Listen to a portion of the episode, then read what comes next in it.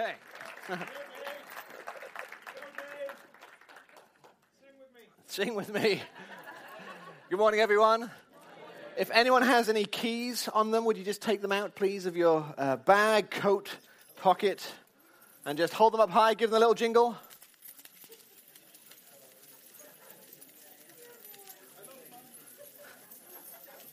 Okay, enough jingling. God has been talking to us about keys. You can have these keys in your hand and you can hold them in your hand if you like while I'm speaking to you. But God just wants you to remember this that every time you see your keys, He's going to remind you of the things that He's speaking to us about in these days. Keys open things. Keys start things. We had a, a, nearly, very nearly had an unfortunate moment this, this, week where my wife had gone to pick up our children from her grandparents, met them halfway, just the other side of the Severn Bridge. And as we came home, as, as Zoe came home with the children, parked up at the house and suddenly realized, where are the keys? Zoe's car is one of these that you don't need to put the key in. And then a, a dialogue happens with one of our children. Well, I was playing with those back at the service station on the other side of the Severn Bridge. And I'm sure I put them there. And the car had made it all the way back, but praise the Lord that the keys had just slid underneath the seat and all was well. But without keys, you get back to your house and you try and get in. You can't. You want to start your car without a key? You can't. Now, the Lord has been giving us keys in recent weeks, and He gave us another one this morning. The first key He spoke to us a few weeks ago was this Put my praise on your lips. Anyone remember that? Put my, that's a key. You have to turn the key. You have to use the key. That key will start things for you. We mustn't be a people who despise the prophetic word. And one way to despise the prophetic word is simply this it's to let it come in one ear on a Sunday morning or a, a Thursday or Wednesday night, and then simply not put that key, that prophetic word, into action. You despise the prophetic word when you do that, and then we wonder why we still don't see the breakthrough, and yet God gave us a key. i Have to use the key. And this morning, God gave us another key. Did you hear it? What did the Lord tell us this morning? A key of agreement, speaking in agreement putting those two things together. Sing with me. Let's agree together. Not about what you think and what I think, or what uh, politicians think, or what government think, or what our teachers or our universities or our employers think. Let's agree about what God says. Let's agree what the Bible says about who God is. Let's put that on our lips. Let's put His praise on our lips. That's a key for us. Now, every time you see your key, give that another jingle. When you get to your car, if you, dri- if you drove here and you're going to go home, when you put that key in your hand, whether you press a button or turn a physical key, when you get home and put the key in the latch and turn it, God is going to remind you that the prophetic word is not just for an auditorium on a Sunday. It's for your home, it's for your family. It's for your marriages. It's over your children. It's for your job tomorrow. It's for your schools. It's for your university. These keys must be put into action. I love the word of God. God is very deliberate, nothing accidental. And he gives us keys and he gives us things that we can do, but it's absolutely useless if I leave them between one cover, a front cover, and a back cover. I have to take them out, put them on my lips, and put them into action. And God has been speaking to us already about a power, a key of agreement. I scribbled on my notes this morning. I'm just going to read it here. It says this It's time for God's people to start speaking together. Now, we have a word over this church that God has told us, encompassing many other things that the Lord has told us, that we are to be a people that gathers together and goes together. We're going to just continue looking at that. I'm going to ask you in a little while if you'll turn, in fact, let's turn there now in readiness to the book of Acts and chapter 2. But this morning, I want us to see that God's people are to have one voice by the Holy Spirit. One voice by the Holy Spirit. We are a family. Did you know that? The church is a family. We come as individuals, but He has joined us to one another. What greater expression of the family that there's a baptism after, and we can all go and celebrate as a family. And in that moment, it's not just going to be an individual being washed with some water, uh, just a symbolic gesture. Something incredibly supernaturally powerful is going to happen. And in that moment, not just for RJ's life, where the old will be cut off and uh, the new will come, something incredible is going to happen that he won't just be baptized into Jesus Christ as he's raised out of the water, he will be baptized and joined with us as the family of God. Amen. That's to celebrate. I will be your God, the Lord said, and you will be my people.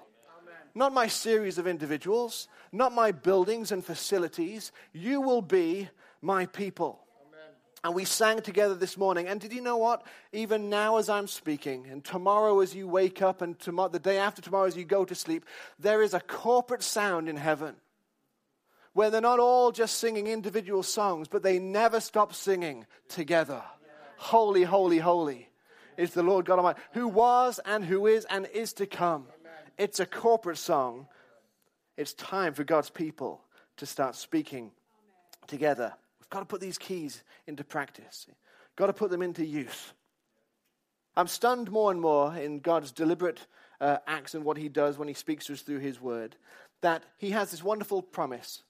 If God's people will do actually what He says, if God's people will build according to the pattern that He shows them, God's promise is always this if you build it His way, He will come and fill it with Himself. And you can trace that through. You can look at the tabernacle, you can look at the temple, and you can look at Pentecost. When God's people do things God's way, His promise is this He comes, He literally comes, and He fills it with Himself. That's what God has for us. So we have to be a people that does things His way. And He's given us keys. He fills what He builds. And that is incredibly important and incredibly exciting. And God has given us keys. Excuse me before I get into the word. I want you to know that what God had said before I started speaking is not separate. It's absolutely all the same thing that God is saying to us. He's given us keys. We're to put His praise on our lips. God gave us a key, and when He gave us that key a few weeks ago, He said, I want to give you a key because I want to lead you into victory. Now, there are victories for us to walking, but the praise and the glory to God isn't going to come after the breakthrough, it's going to come before. That's what it means to put that key into practice. How do I know that? Because that's what the Lord told us. And Jeremiah 1 tells us this of the Lord and the prophetic word. It says, He watches over His word to perform it. He's looking all the time. And when he sees his word in action, he thinks, There it is in action. I'll honor it. I'll bless it. I'll keep my word because he is a God of integrity and a God of his word. Hallelujah. Amen. Amen. Acts chapter 2. Wonderful. Here we go. I'm going to read uh, not all of the chapter. If you were here a few weeks ago, Roger was in Acts 2 as a church. We believe the Lord has told us to spend some time in the book of Acts, to go through the book of Acts. And here we are in Acts chapter 2. And I'm going to read the first 21 verses. I believe this is from the English Standard Version. So let's dig in, shall we? Here we go. When the day of Pentecost came, they were all together in one place. Suddenly, a sound like the blowing of a violent wind came from heaven and filled the whole house where they were sitting. They saw what seemed to be tongues of fire that separated and came to rest on each of them. All of them were filled with the Holy Spirit and began to speak in other tongues as the Spirit enabled them. Now there were staying in Jerusalem God fearing Jews from every nation under heaven.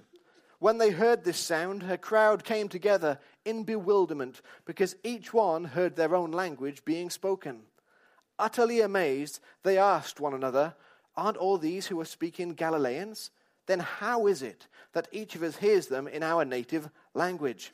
Parthians, Medes, Elamites, residents of Mesopotamia, Judea, Cappadocia, Pontus, and Asia, Phrygia and Pamphylia, Egypt, and the other parts of Libya near Cyrene, visitors from Rome, both Jews and converts to Judaism, Cretians and Arabs, we hear them declaring the wonder of God in our own tongues.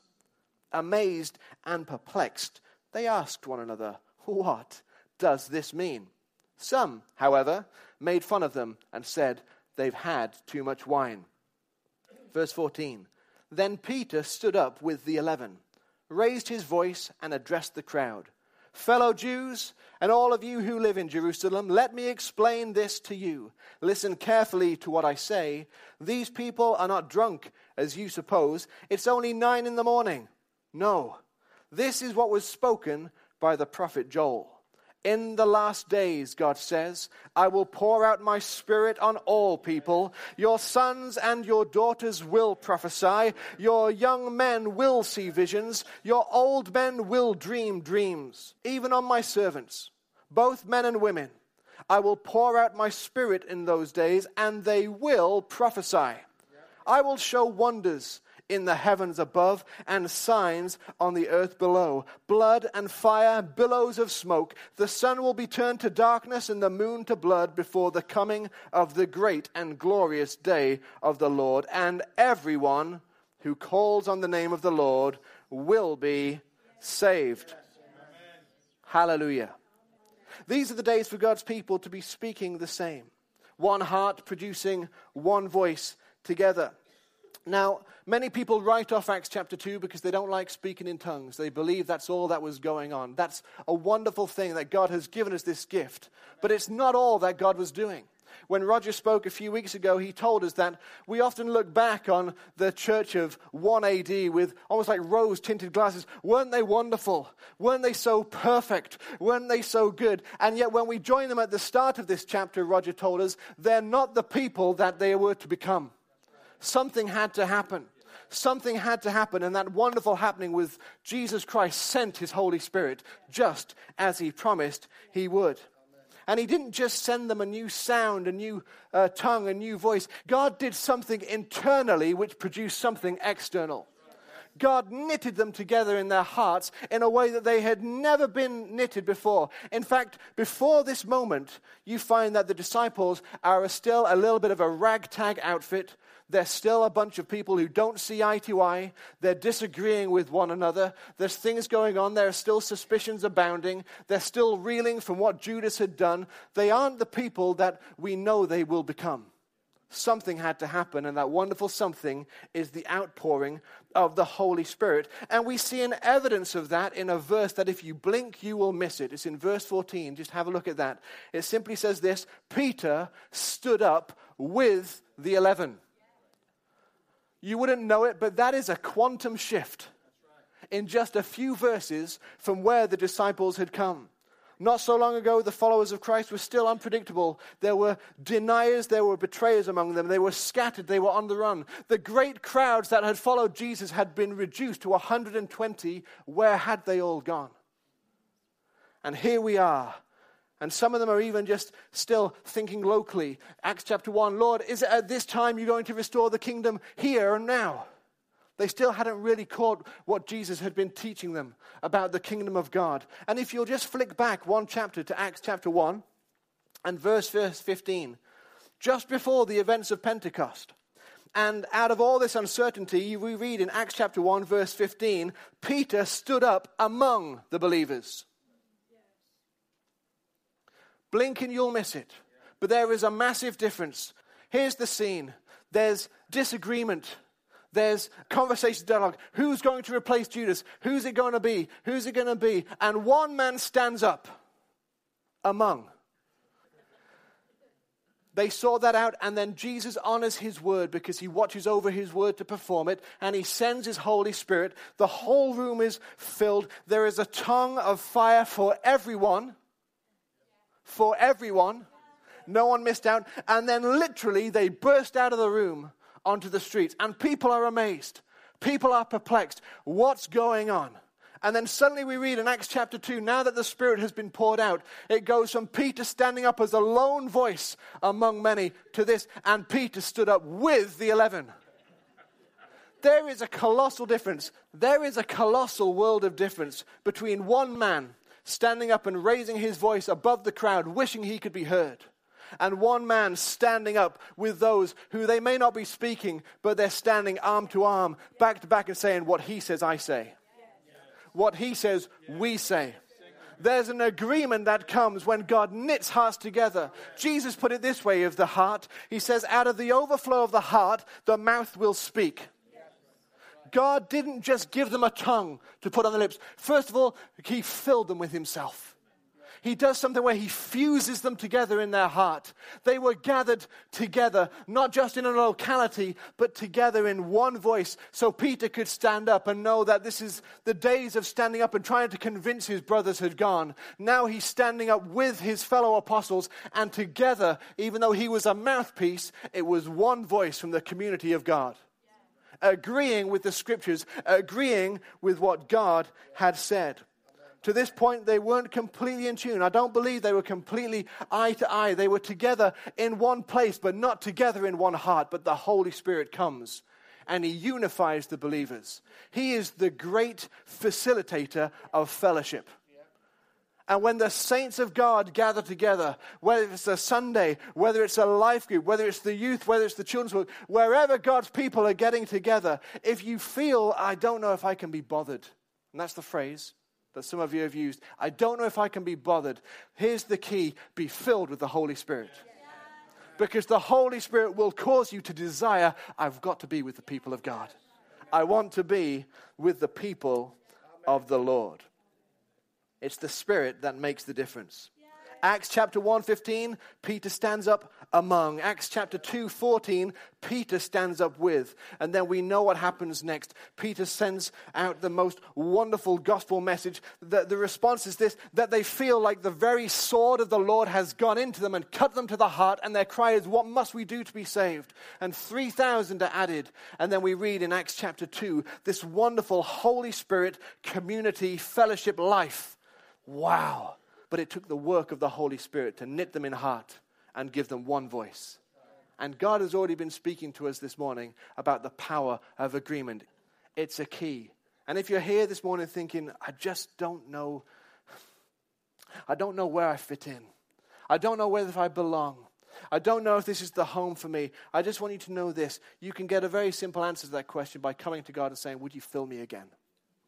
Would you fill me again? Because God will knit you in heart. He wants you to be a part of a community of believers. God has called us, He's told us, we are to be a people who gather together. The fruit of that is that we're also a people who are going together. And that means that we may not all be in the same locality at the same time. Right now, we're beginning a work and we're pushing through that we're going to see a church established in the community of Adamsdown in Cardiff. And you might be thinking, I don't know if I'm ever going to get there. Hear me rightly. That doesn't matter. We're going. Why? Because one heart producing one voice saying, That's what the Lord has told us to do. We're going. We're working together into the student communities of Cardiff. I'm not a student. I, I left that. I, I'm 41 years old.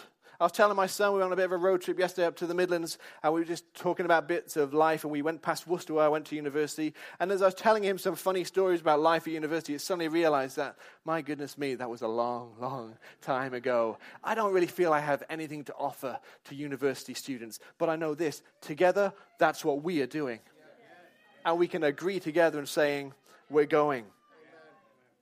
We're called to gather together.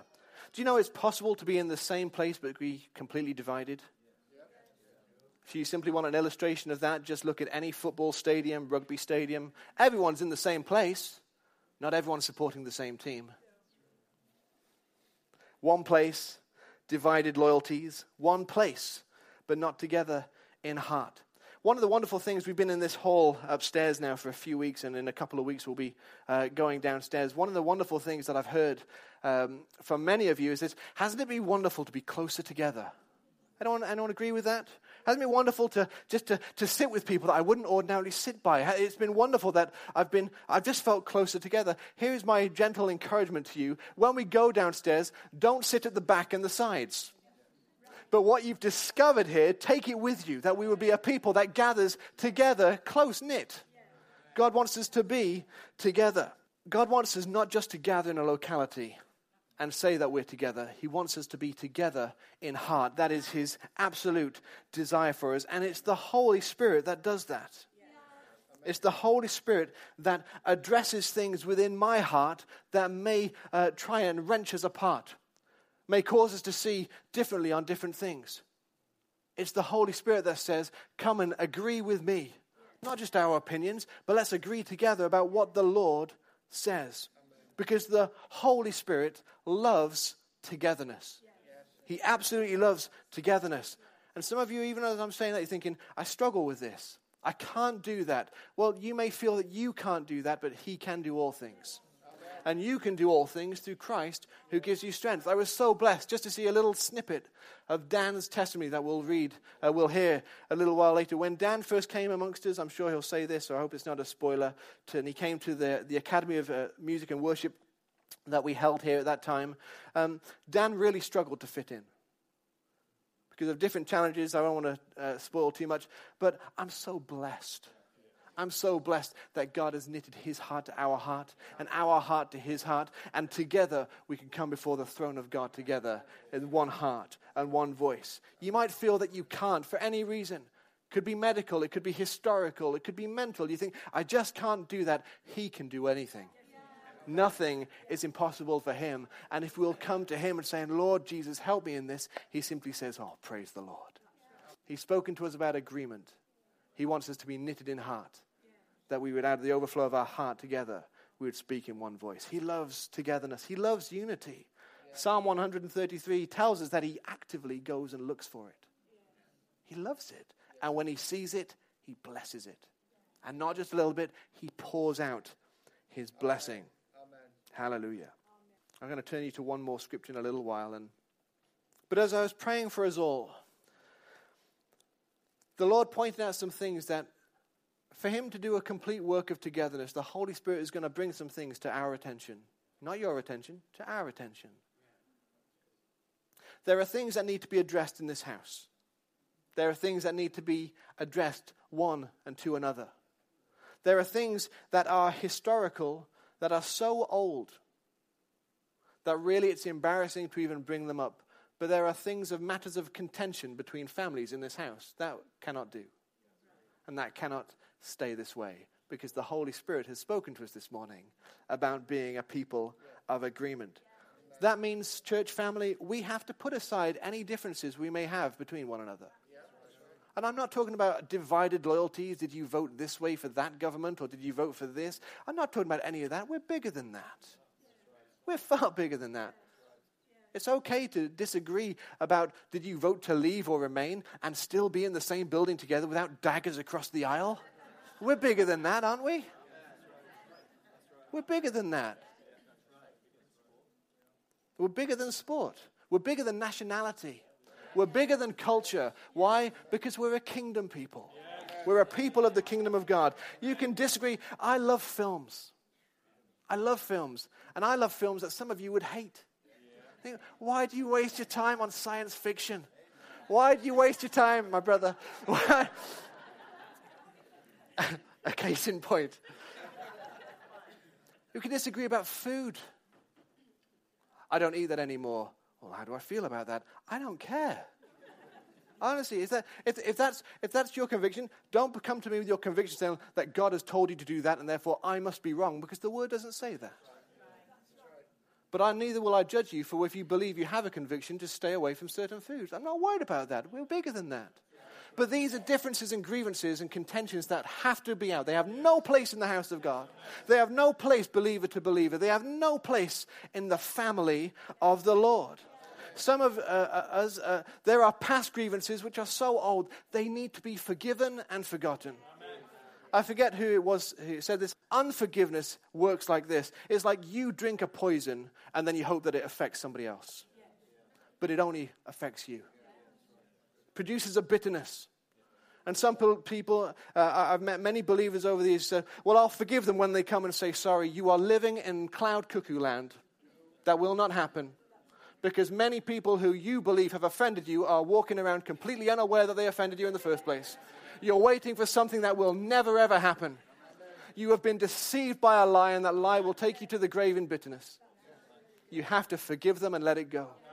Now, the Bible is very clear when you come before the altar, if you have anything against your brother, you don't wait for them to come and see you. You go, you put your gift aside, and you go and see them. This is how family works.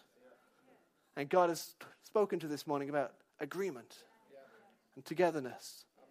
There are some things that need to be done in this house. Why? Because God is watching over His word to perform it. Hallelujah. Turn with me to a, another scripture, please. The book of Genesis, controversial. Let's look at the Tower of Babel in Genesis 11. I say controversial because I was once talking to someone about this, and they came out with this statement Oh, the Tower of Babel, that's where God realized he'd made a mistake. I don't Wow. Wow. How small is your God? Our God is a great big God. He doesn't make mistakes.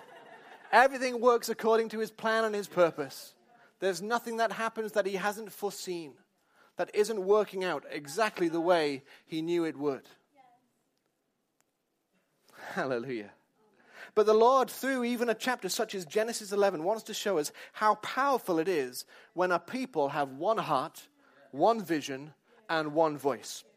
So let's just read. We'll start in verse 1, just read to verse 4, then we'll stop. It says this Now the whole world had one language and a common speech. As people moved eastwards, they found a plain in Shinar and settled there. They said to each other, Come, let's make bricks, bake them thoroughly. They used bricks instead of stone tar for mortar. Then they said, Come, let us build ourselves a city with a tower that reaches to the heavens, so that we may make a name for ourselves. Otherwise, we will be scattered over the face of the whole earth. Let's just stop there. I just want to show you four very quick things so that we're all on the same page. Number one, there was one language and a common speech. They spoke the same. That's what the word says, okay? Number two, they agreed to do something together. Let us do this. Let us is fellowship language, it's family language. Let's do this together. However, third thing to point out, their ambition was self serving. Let us make a name, let's build ourselves a city and make a name for ourselves. Now, God isn't against fame. God isn't against God's people and God's family being famous in all the earth. In the very next chapter of Genesis, God's going to show you a man called Abraham that he's going to say, uh, Your descendants will be as numerous as the stars in the sand. God has no problem with his people being famous because it's all about the heart and the motivation and bringing glory to God. But here we have a group of people in Genesis 11 who simply are self serving. Their ambition was only for themselves. It's okay to dream big. It's okay to dream big. Let your motivation, that's the key. The fourth thing is their plan was completely counter to the command of God. Because they said, let's build ourselves a city here, make a name for ourselves, otherwise we'd be scattered across the whole earth. And yet God's first command was this go and be fruitful and multiply and fill the earth. So this isn't God suddenly panicking and God changing his mind. And what we're about to read God doing isn't a, a kind of knee jerk reaction, I've got to put a stop to this. It was simply him work to make sure that his purposes are fulfilled, as he had already stated. So, verse 5 said this The Lord came, therefore, to see the city and the tower they were building. This is an amazing verse. The Lord said, verse 6 If as one people speaking the same language they have begun to do this, then nothing they plan to do will be impossible for them. Come, let us go down and confuse their language, so they will not understand each other. And the Lord scattered them there from all, uh, all over the earth, and they stopped building the city. That's why it's called Babel, or confused, because there the Lord confused the language of the whole world. From there, the Lord scattered them over the face of the whole earth. Everything works together according to his wonderful plan and purpose. Okay? That's not God changing his mind. That's not God thinking, I've made a mistake. I've made a huge mistake. No. This is God saying, I see what they're doing. There's a principle here. Now let's do this. But then we take this all the way through to what we've just read in Acts chapter 2, where God knits people in heart and he gives them a new language. Then really we see the fullness of what Genesis 11 is really trying to show us. And from the mouth of God Himself, He says this here's a lesson for us. If one people speaking the same language begin, to do this, to build this together, nothing they plan to do will be impossible for them. That's incredible. They would have done it, they'd have completed it. That's incredible. But their plan was against God's command, so God ruined it. God will not let any plan of the enemy stand. But he sees his purpose and he honors it. He sees his own plan being fulfilled and he blesses it. I love that. Unity and harmony mean nothing if they're not working towards God's plan and purpose. But when one people speak in the same language, see the same thing in heart, see eye to eye, stand shoulder to shoulder, and say, For the Lord and his glory, let's do this, then God sees it and blesses it. I love that. The Lord God blesses unity. Thank you, Lord Jesus. The Lord takes people back in Pentecost in an upper room. He pours out his Holy Spirit as a flame and tongue for everyone, and he creates one people together in heart and purpose. And by God's own words, nothing will be impossible for such a people. When they see together, speak together, nothing will be impossible for them. And God spoke to us together uh, this morning about the power of agreement. And we began to sing to one another. Anyone else find that awkward? It's just something we've just got to get over. We're family. And I can look you in the eye and I can sing with me how great is our God. And I'm not fazed by that. Why? Because it's two brothers seeing the same thing, seeing the same Lord, and speaking with the same voice, and God blesses it. And throughout the scriptures, you'll see a strategy of the people of God shouting together and praising together. And so often that shout comes before the victory. For Gideon, when this happens, rush in and say this, and together we'll all declare a shout for the Lord and for Gideon. There's a shout that comes before the victory. The Battle of Jericho. The Battle of Jericho is the oddest battle I've ever heard of. It's walking around a city in silence. But on the seventh day, at the, right at the last, he says, and now raise a shout. And the shout is what triggers the victory. Hasn't the Lord been giving us a key about taking his praise upon our lips and leading us into victory? Not saying this is a shout that will come after the breakthrough, but before. When the foundation of the temple is laid, there's such a shout of victory. In the book of Ezra, you can read about this. That comes, it's God's people in one voice agreeing together how great is our God. Amen. And Acts chapter 2, God sends his Holy Spirit. He knits them in heart. He gives them a new language. They're all saying different things. They're all heard to be saying different things, but it's from the same source. He's the language giver. He's the one who knits hearts together. And out of the overflow, the overflow of that heart, the mouth speaks. I'm so grateful be a part of this family. I'm so grateful to be a part of this family. I love this church. I love you all very dearly. And God wants us to be a people who are united around Him and around His purpose.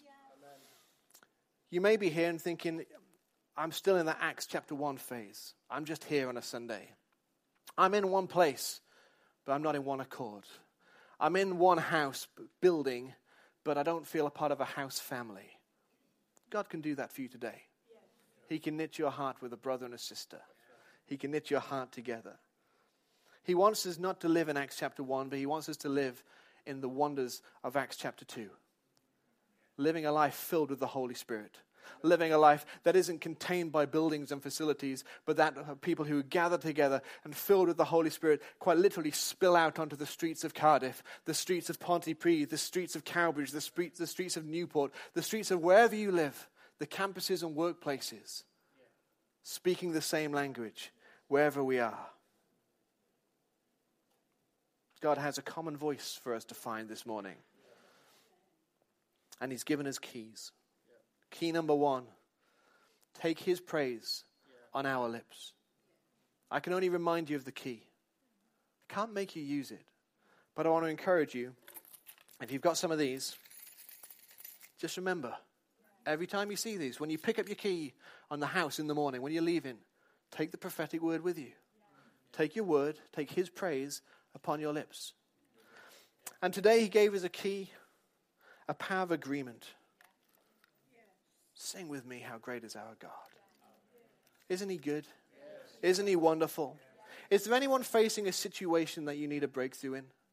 You don't need to tell me what it is, but just raise your hand. My hand is raised because there's a situation where we need a breakthrough. Look around, church. There are breakthroughs to be had in this house. There are breakthroughs of health. There are breakthroughs in our lives. There are breakthroughs in our work situations. There are breakthroughs to be had. Here is a key we're not waiting until we hear the testimonies alone to give God praise. We're going to give God praise before we see the victory. Why? Because that's a key that He's told us. And together we can agree, and nothing is impossible for a people who agree. Nothing is impossible for a people who see the same and speak the same. Nothing is impossible for such a people, and such a people we are. If, as one people, speaking the same language, they have begun to build this, not, not this, not this. This. Heart to heart. Nothing will be impossible for them. I thought we would finish this morning by singing together. Is that okay? We're going to sing together. But I'm just going to pray before we do that because I don't want anyone to go without having an opportunity just to stand before the Lord and give an account for what you've heard, not just from me, but from what the Lord has been saying to us this morning. And to stand before the Lord and say, Lord Jesus, help me. We're called to gather together and go together. Let's just close our eyes and lift holy hands to the Lord. We are his people. Hallelujah. Lord Jesus, we want to give you thanks. We want to give you thanks, Lord Jesus, for the days in which we live. We want to say thank you, Lord Jesus, for the salvation you've graciously given us. We want to say thank you, Lord Jesus, that we were lost and now we're found. We want to say thank you, Lord Jesus, that once we were lonely, now we're part of a family. We want to say thank you, Lord Jesus, that we're a part of your wonderful plan and purposes unfolding throughout this entire world. Lord Jesus, I want to give you thanks that you've been speaking to us.